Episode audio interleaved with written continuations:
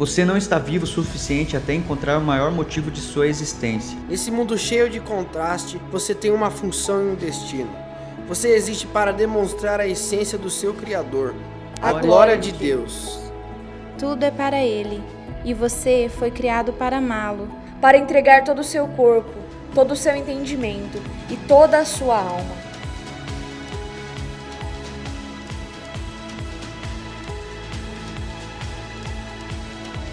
Você foi planejado para adorar a Deus.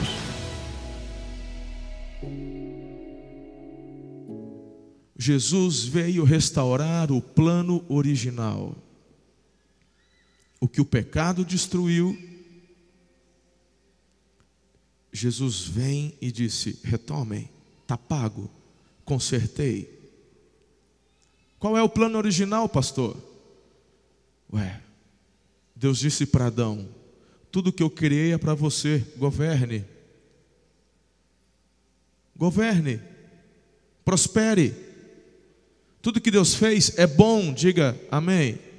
Ele disse: governe, eu fiz para você, não fiz para o diabo. O problema é que o diabo, como um elefante, é preso desde criança numa corrente, um elefante que com sua tromba, com sua pata, derruba árvores centenárias mas num circo ele está preso numa corrente. Por quê? Porque quando ele criança foi acorrentado, amarrado e disseram para ele, porque quando criança ele não tinha força para puxar a corrente. E ele cresceu acreditando que não tem força, ele pode sozinho derrubar um circo inteiro, mas ele acredita que ele não pode. É isso que o diabo faz com os seres humanos, dizendo: vocês não podem. Mas o Senhor disse: você pode, porque eu coloquei o meu poder em vocês, eu dei autoridade a vocês. Vão, conquistem, governem, prosperem. Retomem o plano original. Avancem. Tudo é possível aquele que crê. Você faz parte do povo que crê? Aleluia. Não vamos parar. Não vamos parar. O Senhor está levantando jovens, crianças que se tornarão grandes empresários, grandes profissionais. Tá bom? A minha geração, os meus pais, ensinou para a minha geração que felicidade é estudar muito para passar num concurso público. Eu falo, onde vai ter vaga para tanta gente, se todo mundo só quiser fazer concurso público? Loucura, irmão. Tanta ideia nova que o papai tem para mandar para você. Cadê aquele pessoal que está dizendo, Senhor, me dá uma ideia nova? Todo dia está nascendo ideia nova. Que, que você não pede para Deus? Mas e os concursos? Vá se for vocação divina, porque precisamos de promotores, juízes e tudo que tem lá, precisamos. Mas de pessoas vocacionadas por Deus, como autoridades. O problema é que tem gente ocupando esses cargos por causa do recurso que oferece e não pela vocação que precisa ser exercida. Eu imagino um juiz, a responsabilidade de um juiz, e quantos estão ali sentados com a capa preta por causa de um salário? Tem pilhas e pilhas de processos que não estão nem aí para ver, para julgar, deixa acumular, que se lasque. Eu estou interessado no meu salário que vem e tudo mais. Agora, quem tem vocação, irmão, se destaca. Entende que está lá por algo mais sublime. Esse se destaca. E digno do seu salário é o, seu, é o trabalhador. E que recebe, receba. Né? Dobrados honorários, sem problema nenhum. Precisamos mudar a mentalidade. Falar para os nossos jovens que eles são capazes, futuros inventores, tantas ideias. Cadê os novos Einsteins da nossa geração? Você acha que já descobrimos tudo? Você acha que já sabemos tudo? Tantos procedimentos cirúrgicos novos que precisam ser, sabe, descobertos. Quem que quer receber esse download do céu? Estamos numa, num mundo em constante transformação. Precisamos de novas ideias. de novos aplicativos. Deus vai dar para você. Creia. Vamos preparar a próxima geração. Se você acha que eu estava falando ao ar, não se engane, tudo isso tem a ver com propósitos. E nós estamos nessa série de mensagens, diga, uma vida com propósitos. Você precisa descobrir que você não está aqui por acaso e a mensagem hoje é a segunda de sete mensagens. Estamos em 40 dias com propósitos. Leia o livro, se você não tem, adquira ali na bookstore. Faça um jejum nesses 40 dias, clamando, buscando no Senhor quais os propósitos, quais os sonhos, quais as revelações que o Senhor tem para a minha vida. Hoje, nesta segunda mensagem, você vai entender que foi planejado para agradar a Deus. Você foi planejado para ter intimidade e relacionamento com Deus. Apocalipse capítulo 4, versículo 11 diz: Tu, Senhor, criaste todas as coisas e existem para teu prazer e foram criadas. Mateus 22, 37, 38. Ame o Senhor, o seu Deus. Este é o primeiro e maior mandamento. Qual é o maior mandamento? Amar o Senhor. Esse é o primeiro e maior. Ame o Senhor. As Escrituras nos ensinam que adoração é algo extremamente importante para Deus. A adoração é a vida e o idioma do reino de Deus. Romanos 11:36, pois dele, por ele e para ele são todas as coisas, a ele seja a glória para sempre. Amém. Efésios 1:11 Conforme o plano daquele que faz todas as coisas, segundo o propósito da sua vontade. Eu tenho uma pergunta e uma declaração para você aqui nessa manhã. A pergunta é: o que, que você está fazendo aqui na terra?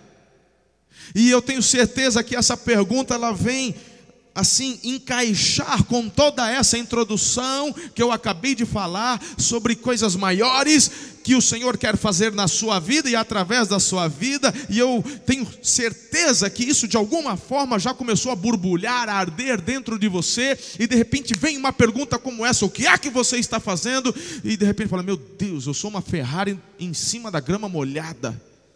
Eu acelero e não saio do lugar. Eu tenho muita potência, mas está faltando eu alinhar. Eu, eu preciso de, de, de uma pavimentação correta para poder usufruir de toda a potencialidade dos motores, freios, pneus, aerodinâmica.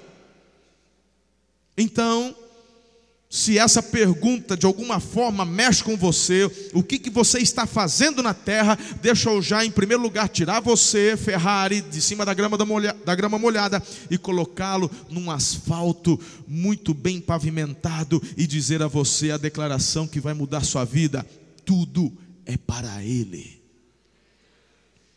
Se você girar a bússola da sua vida em direção ao norte do céu, no sentido de que Ele é o nosso norte, Ele é o nosso alvo, tudo é para Ele. Entender, meu irmão, as coisas vão começar a mudar na sua vida.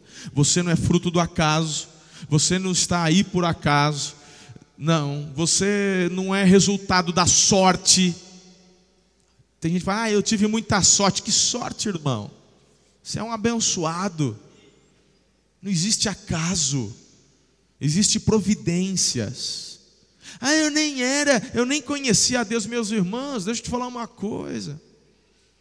O Senhor te conhece desde o ventre da tua mãe, desde o dia da concepção. A Bíblia fala que o Senhor Jesus morreu por nós antes da formação, da criação do mundo. Ei, deixa eu te dizer, você não está entendendo o quanto esse Deus te ama, Ele planejou cada detalhe. Uma das coisas, eu me lembro quando adolescente, e adolescente tem muito de refletir e pensar sobre a vida, faz parte dessa fase, e eu me lembro que eu me pegava pensando: como é que pode Deus conhecer tanta gente?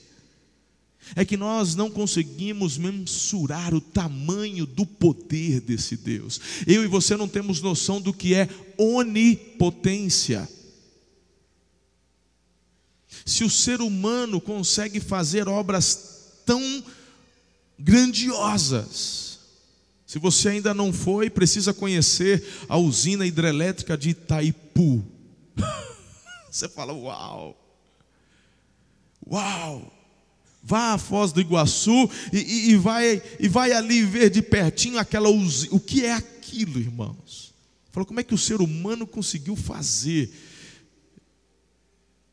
Se o ser humano é capaz de construir obras tão grandiosas,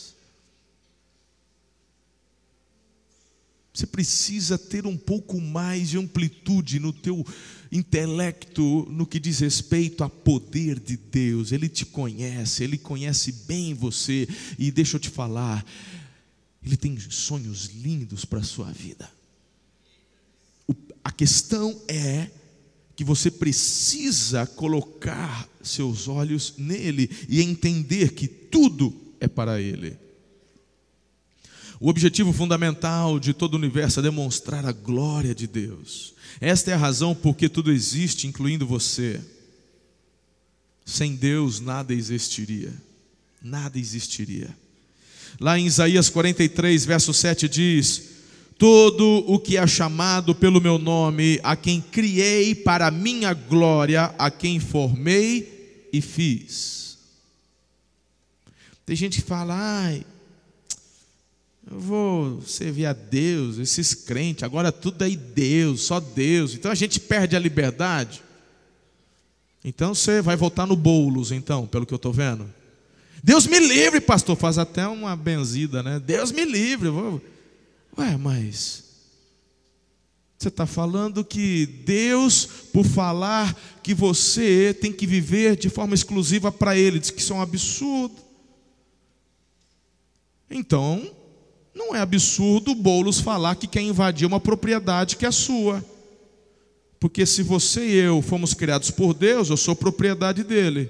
Nada mais de direito ele falar: viva para mim, viva para minha glória,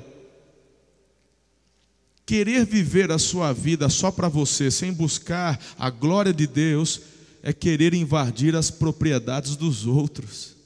Uh, parece que ficou tenso o negócio agora aqui. Hã? Faz sentido ou não? Você foi criado por Ele para Ele. Quem invade e quer conquistar o que é do outro é o diabo.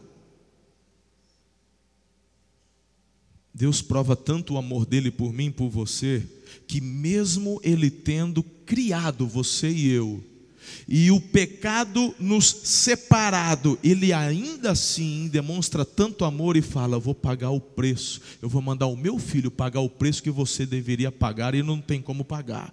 E aí vem Jesus e derrama a vida dele, o sangue puro e inocente, para pagar o preço do meu e do seu pecado. Ei, você e eu somos povo de propriedade exclusiva do Senhor, diga amém. Meu primeiro propósito de vida é adorar, diga adoração. Romanos 12, 1, por causa da grande misericórdia divina, peço que vocês se ofereçam a Deus como um sacrifício vivo, dedicado ao seu serviço e agradável a Ele. Esta é a verdadeira adoração que vocês devem oferecer a Deus. Adoração não é cantar, adoração é um estilo de vida. Eu quero que você, por gentileza, abra sua Bíblia num texto que vai ser base para os, os próximos minutos aqui, e serei breve, mas abra sua Bíblia, por favor, em Isaías capítulo 6, um texto conhecido, mas eu quero trazer uma nova perspectiva desse texto ao seu coração nessa manhã.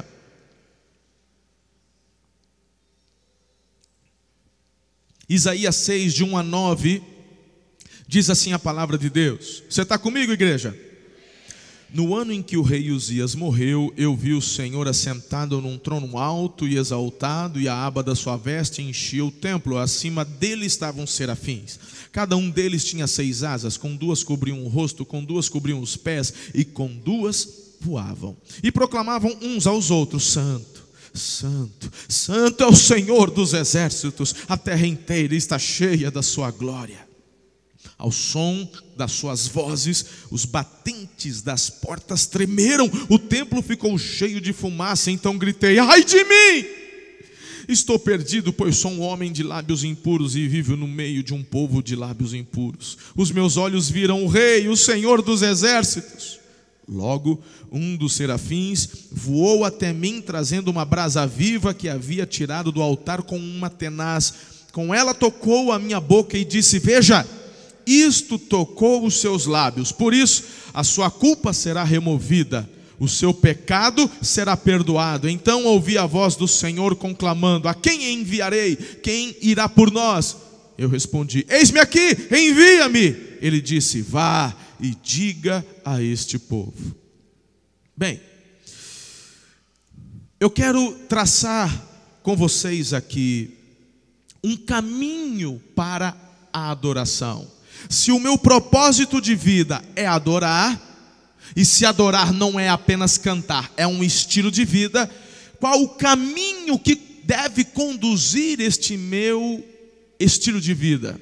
Dentro desse texto, eu vejo que o Isaías ele entende e um ciclo aqui é formado, que é a purificação, consagração, disponibilidade e comissão. Vou repetir: purificação, consagração, disponibilidade e comissão. Tudo isso está no texto que eu acabei de ler. Então, de uma forma um pouco mais didática, eu quero compartilhar a partir do primeiro. Pastor, onde é que você viu essa questão de purificação? Bem, olha quando o Isaías tem uma visão da glória. Quando ele tem a visão da glória, ele diz: qual que é a primeira expressão do Isaías, gente? O que, que ele diz? Ai. Ai. Salmo 24, 3 a 5 diz assim: Quem poderá subir o monte do Senhor? Quem poderá entrar no seu santo lugar? Preste atenção: aquele que tem as mãos limpas o coração puro, que não recorre aos ídolos, nem jura por deuses falsos. Ele receberá bênçãos do Senhor, e Deus, o seu Salvador, lhe fará. Eu quero que você entenda esse princípio do temor a Deus. O primeiro caminho, que é a purificação, para você ter uma vida totalmente convergida ao Senhor, você precisa entender a importância da purificação.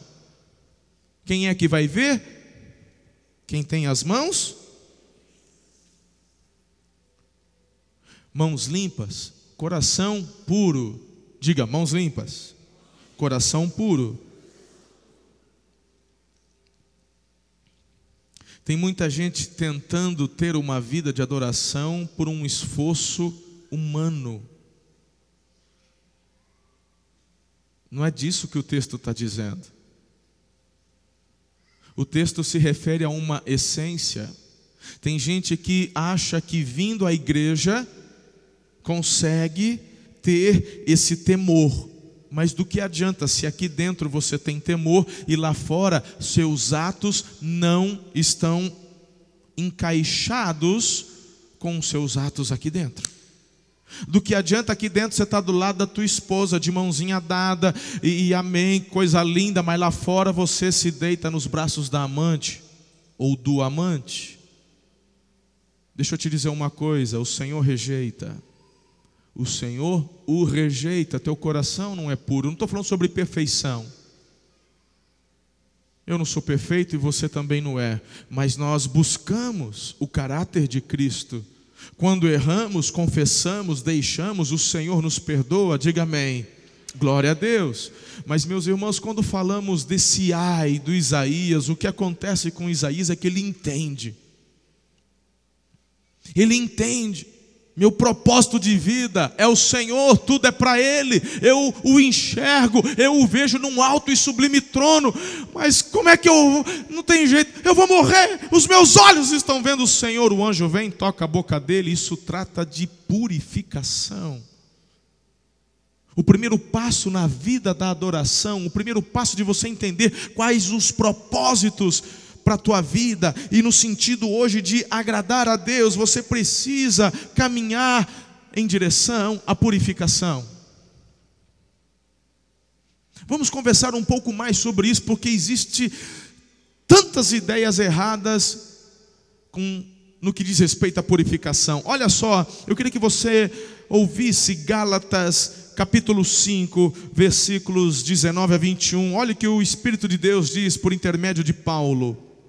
O apóstolo Paulo, ora, as obras da carne são manifestas: imoralidade sexual, impureza, libertinagem. Perceba que liberdade é uma coisa, libertinagem é outra completamente diferente. Idolatria, feitiçaria, ódio, discórdia, ciúmes, ira, egoísmo, dissensões, facções, inveja, embriaguez, orgias e coisas semelhantes. Eu os advirto, como antes já os adverti: aqueles que praticam essas coisas não herdarão o reino de Deus. Pastor, o que, que o senhor está querendo dizer com isso? O que eu quero dizer é que a tua vida precisa ter coerência. Eu não estou, meu irmão, trazendo essa mensagem, eu não estou fazendo uma palestra na faculdade, eu estou numa igreja. E vocês nesta manhã vieram a uma igreja. E mesmo que seja hoje a sua primeira vez, Seja muito bem-vindo, é uma alegria recebê-lo hoje aqui, mas você também veio sabendo que aqui é uma igreja. O que eu quero dizer a você é que precisa haver uma coerência daquilo que você vem buscar, daquilo que você ouve e daquilo que você pratica. Se não há um esforço da sua parte em mudar, agora eu te pergunto, por que é tão importante para Deus que nesse caminho de relacionamento com Ele, a minha vida precisa ter o caminho da purificação, da santidade? Eu te pergunto, Posso eu acrescentar alguma coisa à glória de Deus? Não. Deus é Deus. Então, Deus sem você é Deus, sem mim, Ele continua sendo Deus. Então, por que é que ele fala: se você me serve, ande pelo caminho da santidade? Ai, que Deus, Ele é porque Ele te ama e é o melhor para você, cara pálida. É por tua causa que Ele pede isso. É por tua causa. Ele quer que os princípios que regem a santidade dele estejam regendo a tua vida, a tua casa, porque se esses princípios estiverem presentes, deixa eu te falar uma coisa: tudo lhe irá bem.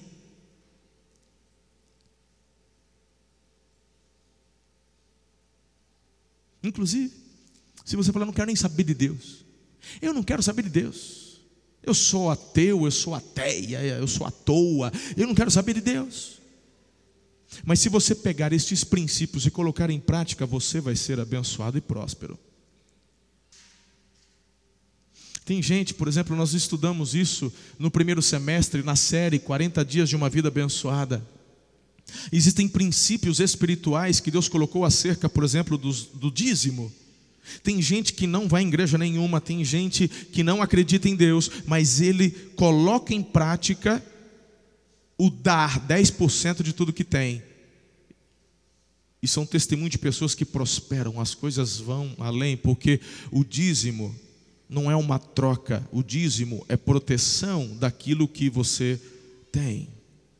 Pois eu, com 90%, prospero muito mais do que aqueles que recebem a mesma coisa e ficam com 100%.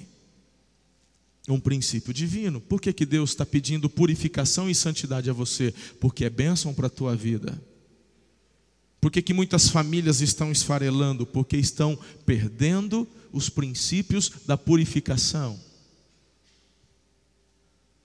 Ah, porque eu sofro demais, pastor. É, eu não sei o que demais, pastor. Pois é. É o pessoal liberal que tudo pode. Pastor, ô pai, meu namorado pode domingo? Pode, filha. Aí fala para a mãe, melhor aqui do que em outro lugar. Bobão, é. Tudo pode. É você que não está entendendo os princípios.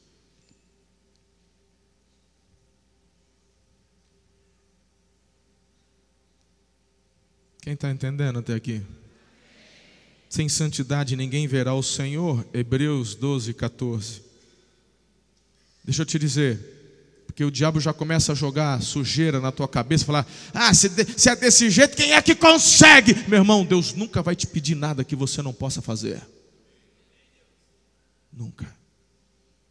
Ele não está exigindo perfeição de você, ele está te exigindo um coração puro, um coração que esteja ligado a Ele.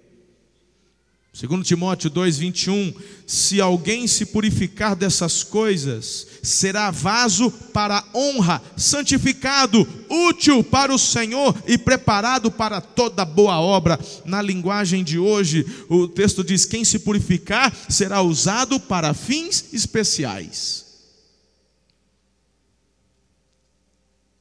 Quem se purificar, quem se preparar, será usado para fins especiais. Faz a sua parte, irmão. Faça a sua parte. Gálatas 2:20. Como é que você vai conseguir ter essa vida de purificação? Você leia comigo, por favor? Vamos lá. Bonito, vai. Fui crucificado com Cristo. Assim, já não sou eu quem vive, mas Cristo vive em mim. A vida que agora vivo no corpo, vivo-a pela fé no Filho de Deus, que me amou e se entregou por mim. O Senhor nunca vai exigir nada de você que Ele mesmo não te ajude a fazer. Jesus disse: Enviarei o meu Espírito enviarei o meu Espírito. É fácil, pastor? Claro que não, gente, pelo amor. O texto está dizendo crucificando a minha carne na cruz. Crucificar tem a ver com morte, sim ou não? Se tem a ver com morte, está falando de matar alguns desejos. Todo mundo aqui, irmão, tem um desejozinho ruim. Sim ou não? Pastor, você também tem?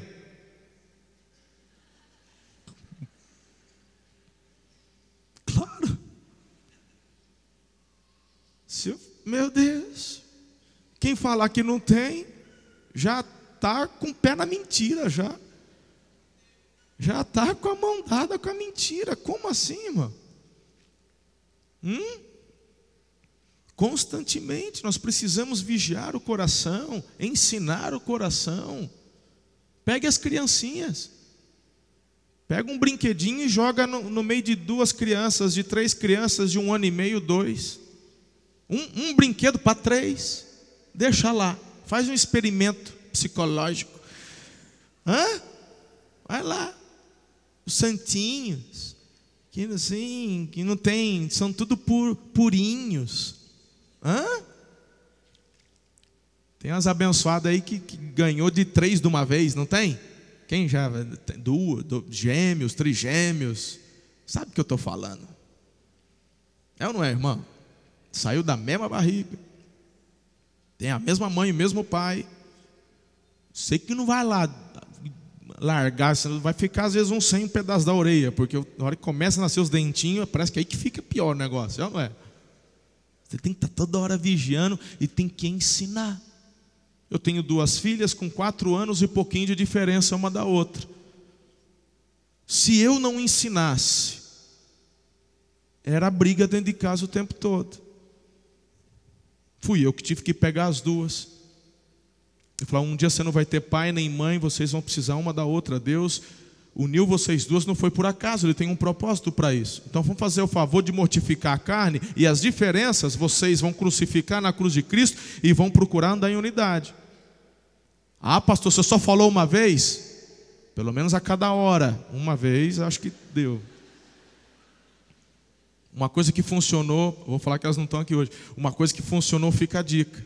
Cheguei em casa, as duas ranhetando e tal, e não sei o quê. Aí eu falei o seguinte: da próxima vez, vocês vão ficar abraçadinha de rostinho colado.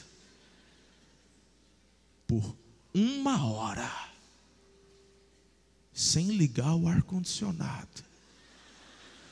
Vai misturar lágrima com suor e vocês vão aprender o que é ser unidas. Meu irmão, nunca mais. Agora não sei se elas pelo menos vigiam para não fazer na minha frente. Mas eu percebi que uma ligação linda brotou, nasceu. Mas isso veio assim do DNA? Não. É crucificar a carne, abrir mão de coisas ruins, desejos ruins, para abraçar princípios melhores celestiais. Diga amém. Santificação é isso. O apóstolo Paulo, você faz o que você quiser da vida, mas nem tudo convém, porque você é resultado das suas escolhas. A vida de temor mortifica diariamente a carne, a vida de temor sacrifica diariamente os desejos do corpo, os desejos da carne. Uma das coisas que vai ajudar muito é você entender quem é Deus. E para isso, meu irmão, eu queria incentivar você a crescer num relacionamento com Deus.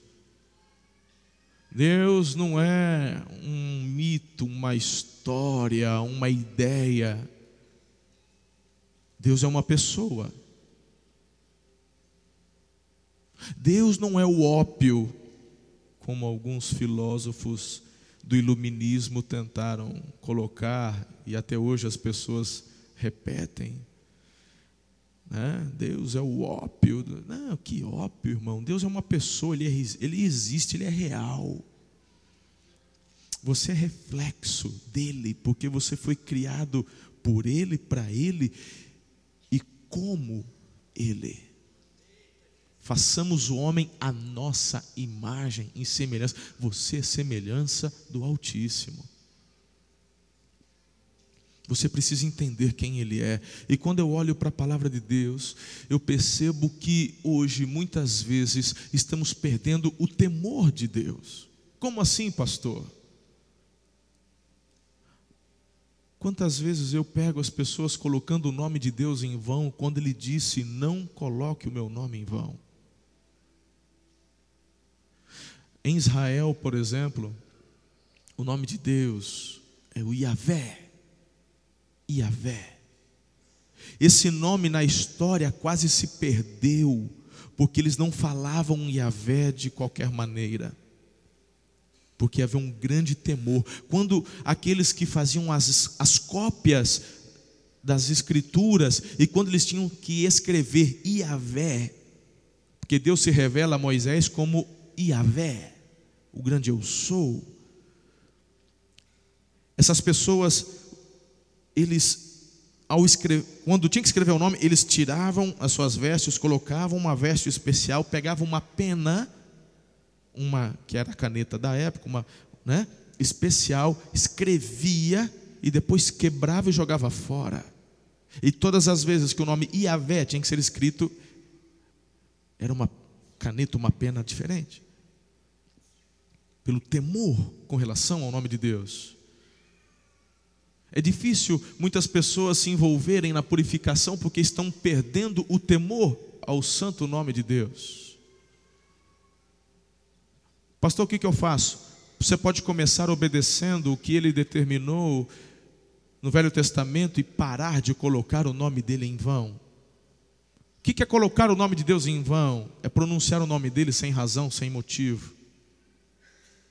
É quando você, meu irmão, o Corinthians leva gol, pelo amor de Deus, para, colocar o nome de Deus em vão. Clame pelo nome do Senhor no seu relacionamento, na sua intimidade, em suas orações, durante o seu dia, quando você precisar da intervenção divina, clame pelo nome do Senhor, mas não coloque o nome de Deus em vão. Você e eu precisamos restaurar temor pelo santo nome de Deus, diga amém. Bem, Eu precisava de mais tempo, mas vamos continuar e eu quero te dar os próximos três passos de uma forma mais objetiva. O grupo de louvor pode vir para parecer que está acabando. O primeiro caminho para você entender que precisa viver para agradar a Deus, diga assim: o primeiro é a purificação. O segundo caminho é a consagração. E de fato, meus irmãos, os, esses outros três que eu vou passar para vocês, eles todos derivam da primeira, que é a purificação. Sem purificação, pouco adianta falar de consagração. A expressão ali, quando no texto de Isaías aparece a expressão: Veja, seus pecados foram perdoados. Olha lá, querido, segundo Coríntios 7, 1 diz assim: Amados, visto que temos essas promessas, purifiquemo-nos de tudo o que contamina o corpo e o espírito, aperfeiçoando a santidade no temor de Deus. Diga, aperfeiçoando consagração. Continua, lembra do ciclo? Purificação, agora é consagração. 1 Timóteo, capítulo 1, verso 19, o que o Espírito fala para você agora? Mantendo a fé e a boa consciência que alguns rejeitaram. E quando você rejeita, o que Paulo está dizendo? Naufraga. Então você tem um primeiro passo da purificação, mas o segundo passo é a consagração, é avançar. Existe um propósito e um porquê da purificação gerar consagração para que os próximos passos venham. Salmo 139, 23, 24. Sonda-me, ó Deus.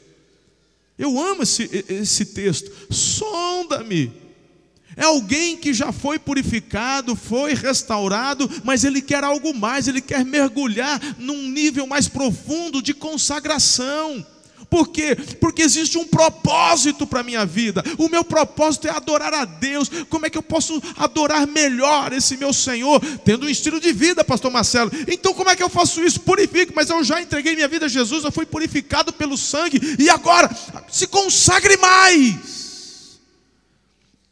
Então, Deus, sonda o meu coração, prova-me, conhece as minhas inquietações, as minhas lutas, as minhas guerras internas.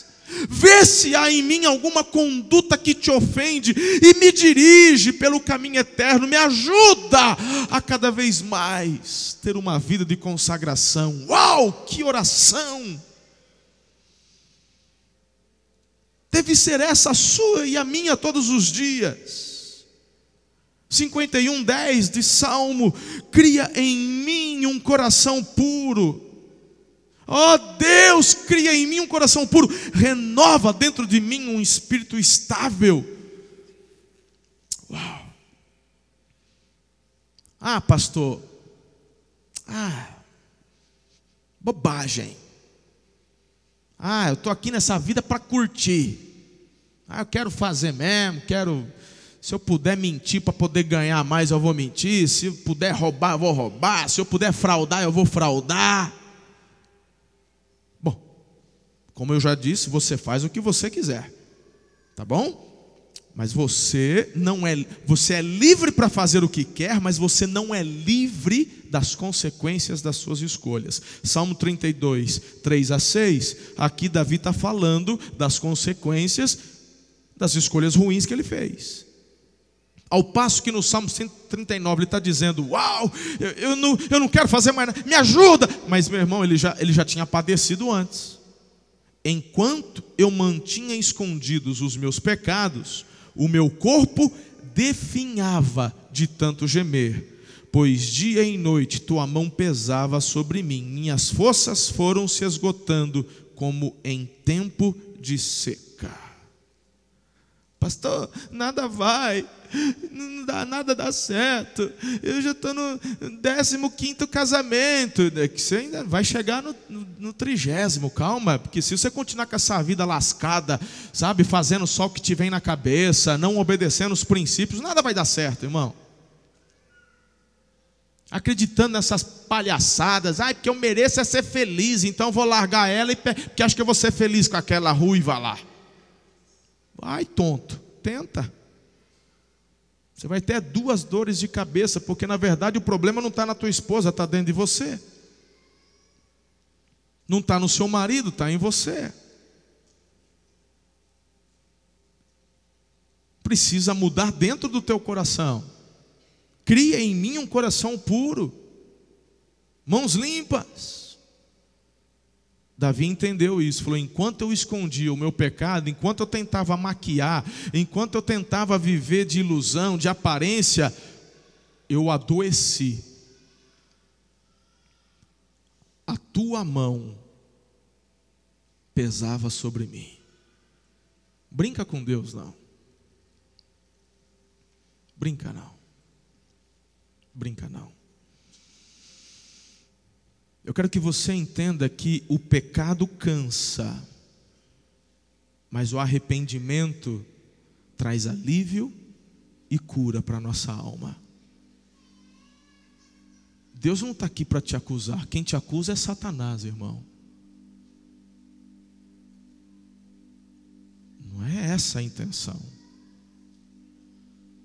A intenção é gerar quebrantamento dentro do teu coração para que a partir desse quebrantamento você diga: Eu vou mudar, porque o Senhor vai me ajudar nessa nova jornada de mudança. Eu vou mudar. Quem entendeu? Glória a Deus. Qual que é a terceira etapa do processo de uma vida de adoração? Diga disponibilidade. Se você quer entender o que é ter uma vida com propósitos, se você entende que foi criado para agradar a Deus, então você já decidiu abraçar a santidade, a purificação, já decidiu então andar num caminho de consagração, entenda que é necessário você se dispor a Deus. Porque é assim que o Isaías, eu tenho pecado, aí vem a, a brasa, né? Você foi purificado. Veja, foram perdoados. Consagração é o próximo passo. O terceiro, meu irmão, a voz que vem do alto diz: Quem irá? Quem vai continuar o que você acabou de experimentar, Isaías? Não foi demais, Senhor ver tua glória, sentir tua glória, a manifestação da tua presença, entender que sou um pecador, mas ser, mas ser purificado, e, e, e eu estou disposto, eu quero me consagrar. Ok, então quem vai fazer isso com os demais que estão lá fora? Quem irá? O Isaías, ele continua o caminho da vida de adoração, ele diz: Eis-me aqui, eis-me aqui. Se você quer experimentar uma vida com propósitos, dispõe a sua vida nas mãos de Deus, para ser um agente dos céus onde você estiver. Onde você estiver. Abra sua casa para uma célula. Fale do amor de Deus. Pastor, mas eu não. Meu irmão, compartilhe daquilo que você já tem vivido e experimentado. Diga para as pessoas que estão ao seu redor quem é Jesus para você? Aí, se ele fizer pergunta que eu não sei responder, meu irmão, eu tenho perguntas que eu não sei responder. Você também vai ter. Falei assim, essa aí eu não sei não. Mas eu vou perguntar para um líder de célula, vou perguntar para o pastor. Mas fale do que ele já tem feito. Se disponha. Você vai entender, querido, que quando começar a corresponder aos propósitos eternos de Deus para o teu coração, uau! Eu me lembro do texto quando Deus pela primeira vez chamou Samuel. Ele ainda era um adolescente. Ele acordou, porque de madrugada a voz aparecia: Samuel! Hã? Quem é? Ele achou que era o profeta, o sacerdote Eli. Aí o Eli falou: Não, é Deus que está te chamando. Ó, faz assim, da próxima vez que você ouvir, diga, fala que teu servo ouve. Ah, não deu outra. Samuel, fala, Senhor, que teu servo ouve. Uau! Vem a orientação, vem, ó, faz isso, vai acontecer aquilo. Hum? Já pensou você de madrugada? Bastião! Fala, mulher. Estou dormindo. Fala que teu servo ouve. É, Bastião, te amo tanto, você é tão querido. Tem um propósito para a tua vida. Através da tua vida, eu quero abençoar seus familiares. Eu quero prosperar você. Eu quero que o meu filho Jesus, ele seja propagado através da tua boca, Bastião. Abra a tua boca e fale. E aí, meu irmão, é só você falar: conta comigo, eu estou disponível, Senhor fui purificado, santificado, tenho me consagrado, é para isso mesmo. E quando você começa a ver tudo isso acontecer, fala: Meu Deus, não tem coisa mais gostosa. Aí você vai entendendo o propósito da vida. Está fazendo sentido para você ou não? Deus não está à procura dos capacitados, Ele está à procura dos disponíveis para capacitá-los. Essa é boa, né? Vamos ler junto? Deus não está à procura dos capacitados, Ele procura os disponíveis para capacitá-los. E por fim, para a gente encerrar, primeiro ciclo de uma vida de adoração é purificação, segundo, consagração, terceiro, disponibilidade, e o quarto é o comissionamento, é o ir, que está entrelaçado com a disponibilidade. Mas quem não está disponível não vai. Então, primeiro tem que ter uma disponibilidade. Você falar para o Senhor: Eis-me aqui. Aí, se você diz: Eis-me aqui, o Senhor vai dizer: Vai. João 17, 18.